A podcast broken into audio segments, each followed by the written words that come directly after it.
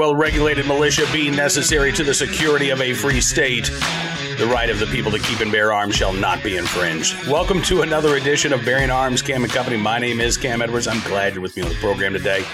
We're going to be talking about what's going on out in uh, San Jose, California, where, you know, uh, former mayor Sam Liccardo uh, rammed through this uh, bill. I think this was like two years ago now that uh, mandated most gun owners, not every gun owner, because there, there are some exceptions to this uh, provision, but uh, most gun owners in the city have to have uh, insurance. And they also have to pay an annual fee for the privilege of owning a gun in the city of San Jose. Now, uh, this is being challenged, and a federal judge recently upheld the city's insurance requirement, if you can believe that, uh, while allowing a challenge to the city's fee for gun owners uh, to remain intact. We're going to get to this in just a second. Before we do, though, um, you know, Biden's America absolutely crushing us. You've got companies laying off tens of thousands of workers, one after the other. America's working two jobs just to get by. Inflation pushing hardworking families to the brink. Just look at the price of lunch meat the next time you go to the grocery store. And a digital dollar could be coming down the pipeline to completely destroy our way of life. Truth is, you need a plan. You know it, and I know it. And that's why you should call Goldco. So you can diversify your savings and investments with gold and silver before things get worse. They're a six time Inc. 5000 winner, 2022 Company of the Year, with thousands of five star reviews. And they've helped people like you and me place over $1 billion in gold and silver.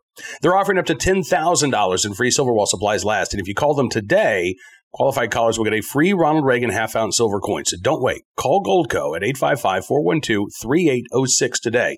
That's 855 412 3806. So I ran across this uh, story from the San Jose Mercury News. Uh, headlined, Why is San Jose's gun insurance law going unused?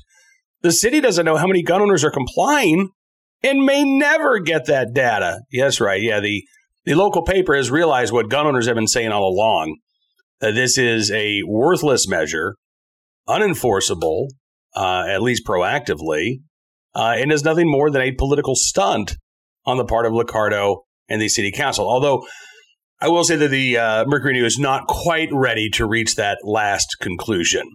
Uh, but as the paper's editors write, it was touted as a novel way to hold gun owners accountable. Accountable for what, by the way? For exercising their Second Amendment rights? San Jose's gun liability insurance requirement, the first of its kind in America, and upheld by a federal court judge last week, will make the city safer from firearm related violence that has wreaked havoc across the nation, its proponents assert. But nearly eight months after the ordinance went into effect on January the 1st, not a single resident has been cited for not having the insurance, according to the city manager's office, raising questions about the law's effectiveness. Now, uh, city officials say, well, listen, we weren't really uh, enforcing this law while this uh, court battle was going on. But, as the Mercury News notes, there's really no way for the city to proactively enforce this law. And by the way, City officials said that they weren't planning on doing that. They were going to go door to door, knocking on uh, the doors of gun owners saying, hey, you got your insurance? We want to see your insurance. They said this would be done after the fact, but now we're starting to see hits that, oh, no, no, actually, they might try to do this on a more proactive basis. The Mercury News writes there's not any data on how many firearm owners in San Jose are actually following the law. The city doesn't have access to the state's gun registry, meaning it cannot contact gun owners to ensure that they are in compliance. Instead, the city is trying to boost cooperation through digital advertising, point of sale materials at gun retailers, and letters to 2,400 local insurance agents. Under the city ordinance, firearm owners must have homeowners, renters, or gun liability insurance and ensure that it covers any losses or damages resulting from the accidental use of their weapon. That's right. A- accidents are covered, not intentional acts of violence. So, again, the whole idea that, well, there's going to be less uh, people shooting each other, fewer gangbangers shooting each other. No, that's not the case because, again, this is aimed at legal gun owners, law abiding gun owners.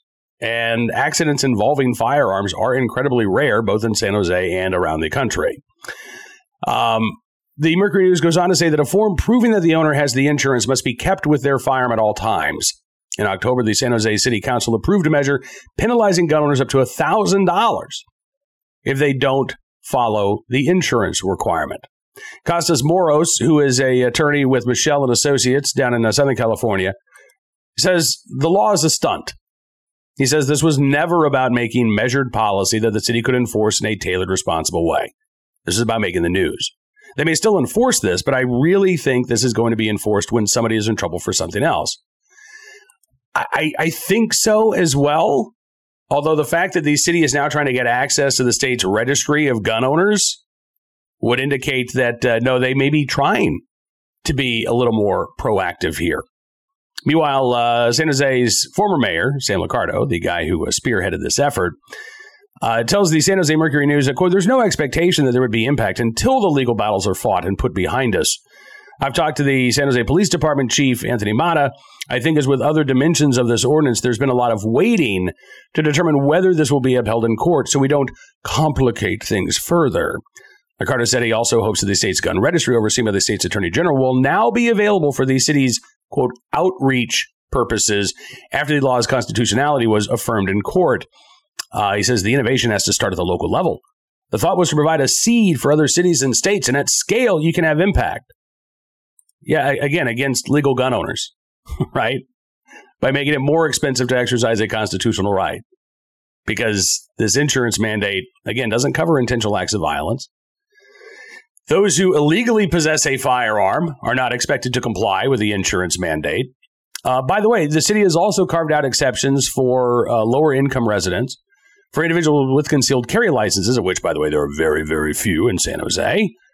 Right. So I think there's a uh, an equal protection issue here uh, beyond, well, in addition to the more fundamental issue of trying to charge people fees and place conditions upon the exercise of a fundamental civil right. Does the city of San Jose, for instance, require residents to carry libel insurance before they go online? No, and that would be absurd. So, why on earth should the city mandate that lawful gun owners carry an insurance policy before they can legally keep a gun in their home. According to the federal judge, uh, this law is close enough to 19th century surety laws uh, that uh, required bond to be posted for individuals who were considered to be dangerous in order for them to continue possessing a firearm. The difference is, of course, that even with all of these exceptions that are in place, there's no finding of dangerousness here, right? You start with the assumption that, yeah, okay, you're a legal gun owner, you've got to pay this fee. Not because we think that you're unusually dangerous or inherently dangerous. Well, you think maybe gun ownership is inherently dangerous, and that's why we're going to make you pay this fee. Unless, of course, you know, again, you fall below a certain income level, or you possess a concealed carry license, or you fit one of these other exceptions, then it's okay. But by default, yes, you should have to fork over these fees in order to exercise a right. Now, that's not what surety laws were based on. Again, surety laws were the exception or, or, or meant to deal with individuals who are the exception and not the rule. San Jose flips the script. The exceptions are those people who don't have to pay this fee. But the rule is that most gun owners will. The San Jose Mercury News uh, goes on to report that in a statement, the San Jose Police Department confirmed that they're not enforcing or were not enforcing the law due to the court ruling, or the court challenge, rather, not the court ruling although that's what the paper said. Uh, police spokesperson uh, Jorge Garibay uh, says now that there's been a resolution to the court challenges, SJPD plans to provide refresher training to our officers on how to enforce the ordinance. As the paper noted again, uh, some gun owners exempt from the ordinance, including low income residents, sworn active or retired police officers, uh, and those with concealed carry licenses. Okay, so now they're going to do a refresher course. And by the way, this case could still be appealed. I mean, this was a trial court's decision. So this could be appealed up to the Ninth Circuit Court of Appeals. Uh, it could go eventually to the Supreme Court. But to say that the court case is over, wrapped up in a neat little bow, is not the case. Uh, in fact, again, the challenge to the uh, fee, not the insurance requirement, because again, these are two separate things, but the, the annual fee that every lawful gun owner in Jose must pay to a third party, by the way. Yeah, which would then distribute these funds supposedly to uh, anti-violence groups. That challenge, uh, the federal judge allowed to uh, to move forward. So one of the two gun laws uh, upheld by the federal judge in this case, the other one allowed to ch- uh, be challenged. And again, there's the opportunity to appeal the U.S. Uh, District Court judge's opinion on the constitutionality of the insurance proposal as well. Bottom line is, you know, again, two years after uh, officials like Sam Liccardo said, oh, this is an invaluable piece of legislation, it's got to be a real game changer. It's not. It's not even being enforced. And again, unless the city gets access to the state's registry of gun owners, which, by the way, is not accurate, it's not up to date, I don't see how this uh, ordinance could be proactively enforced. And if they do start trying to proactively enforce that, what does that look like? Again, you're going to go start knocking on doors of gun owners demanding to see their insurance. um, that's not going to go over too well. Uh, even in uh, the Bay Area, I think now all of a sudden you're not only going to have gun owners angry, now you're going to have, uh, you know, social justice activists on the left who are angry about over policing if they try to enforce the law proactively. I think this is a mess for San Jose. Honestly, uh, they they they're defending, they're fighting to defend these laws that, frankly, are unconstitutional. Um, but again, if they try to enforce these laws or these local ordinances against legal gun owners, I mean, again, what does that say about the uh, attitude towards fighting violent crime in the Bay Area? We're over policing the law abiding. We're shrugging off violent criminals. Again, maybe that'll be fine for the uh, voters in San Jose. I mean, they they voted for the city council and the mayor who put these ordinances in place in the first place. But I have a feeling that um, compliance going to be few and far between. Uh, uh, well, especially among those lawful gunners, because again, those in illegal possession of a firearm don't have to comply at all. All right, moving on to today's armed citizen story, our good deed of the day, and our recidivist report. We'll start there with a, a case out of Mississippi. Uh, Natchez man's probation ends with shooting arrest in Vidalia. Yeah. 32 uh, year old George Derek Smith, according to the uh, Natchez Democrat, convicted felon on probation from Adams County, where he uh, was uh, uh, arrested on drug and weapons charges back in October of 2021, along with his uh, co-defendant, uh, Dontasia Monique McGuire. Concordia Parish Sheriff's Office in Louisiana has charged them uh, each with aggravated assault with a firearm after multiple gunshots were fired on July the 2nd. Investigators believe that uh, Smith and McGuire, who are both from Natchez, were both involved in the shooting. Uh, both have been charged now with aggravated assault with a firearm after going to a residence in Vidalia and firing multiple shots during a physical altercation between multiple people. Uh, according to police, two people received non life threatening injuries during the incident. Now, the investigation remains ongoing, but uh, let's talk about Smith's previous criminal history. Back in October 2021, Smith had been arrested uh, by Adams County deputies on drugs and weapons charges. McGuire was arrested for harboring a fugitive. While police were serving a search warrant at an apartment complex, deputies reportedly found McGuire and Smith with three young children, along with 12 grams of methamphetamine, approximately 58 grams of marijuana, approximately 33 ecstasy tablets, as well as a uh, loaded pistol inside the apartment. Uh, in May of last year, Smith pled guilty to possession of a weapon by a convicted felon, so this was not his first run in with the law, as well as possession of a controlled substance, and received a total of 10 years probation. That's it 10 years probation.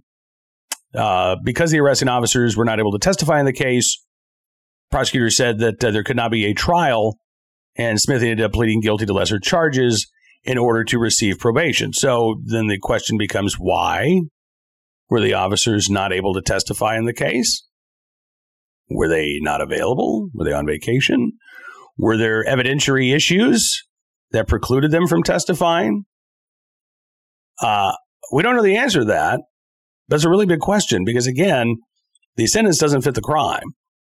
And rather than being behind bars, Smith was out in the street and uh, again, now accused of attempted murder along with his compatriot. Today's armed citizen story from Philadelphia, where police say an armed pizza delivery driver fought back against would be carjackers, saving his life and uh, perhaps the uh, pizza as well. Incident happened just before midnight. The 21 uh, year old driver dropping off food in an apartment complex in the Chestnut Hill neighborhood Police uh, tell WPVI that two masked men, armed with guns, forced the driver back into his vehicle. One of the men got into the driver's uh, back seat with him, while the other got into the front seat. Uh, the uh, police chief inspector Scott Small said he was being carjacked and robbed. Uh, the masked man demanded money asked if he had any apps on his phone that he could use to get them cash. Small said, uh, quote, at one point, the 21 year old delivery man was able to get out of the vehicle and confronted one of the perpetrators who had a gun. The 21 year old delivery man we know fired at least two shots. Driver told police that he had a shootout with one of the masked men who was shot in the lower back. Man ran about 300 feet before authorities found him on the ground. The 21 year old is a licensed concealed carry holder in Philadelphia. He was not injured, thankfully. The uh, injured suspect, on the other hand, taken to hospital in critical condition, the other suspected robber fled into uh, Springfield Township, according to WTXF.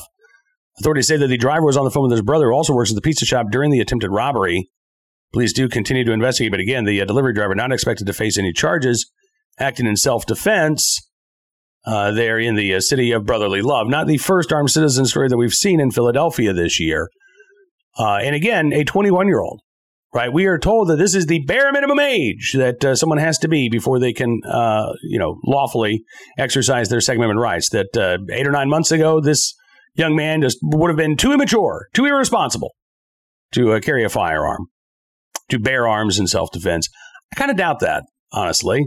Doubt that they, a switch was flipped on his 21st birthday and all of a sudden became this responsible adult.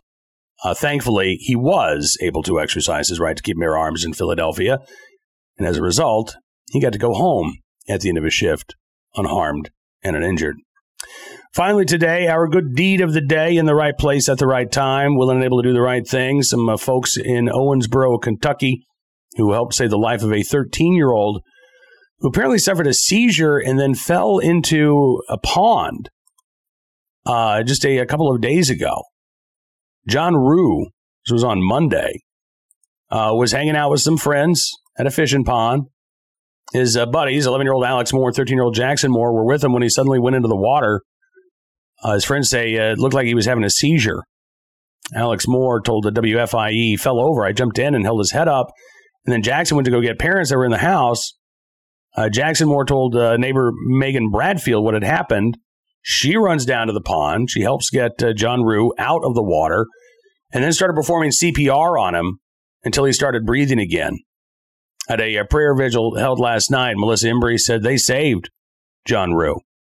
She is a Rue's godmother, the mother of one of his best friends. She organized the vigil to pray for John's lungs. She said that he's doing well cognitively after being taken to uh, Vanderbilt Children's Hospital, saying he's able to respond with thumbs up and thumbs down. He asked about his girlfriend, but his lungs have an infection now because of the pond water that was in there. Um, hopefully, they're able to clear that infection. Then doctors are going to start looking to see what caused the apparent seizure.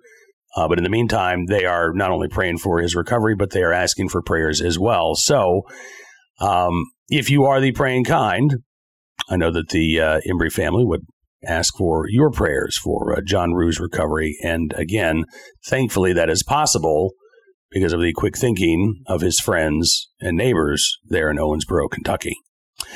That is going to do it for this edition of Bearing Arms Cam and Company. I do want to thank you for being a part of the program as always. I'm looking forward to being back with you again tomorrow. But don't forget to check out bearingarms.com throughout the day. We'll get you covered on all of the latest Second Amendment news and information from all across the nation, uh, including the outrage of the day against uh, Jason Aldean's song "Try That in a Small Town." Yeah, I just I wrote about it at Bearing Arms. I'm not going to talk about it now, but uh, everything is stupid and it's only getting worse. But we'll see you back here tomorrow to talk about that too.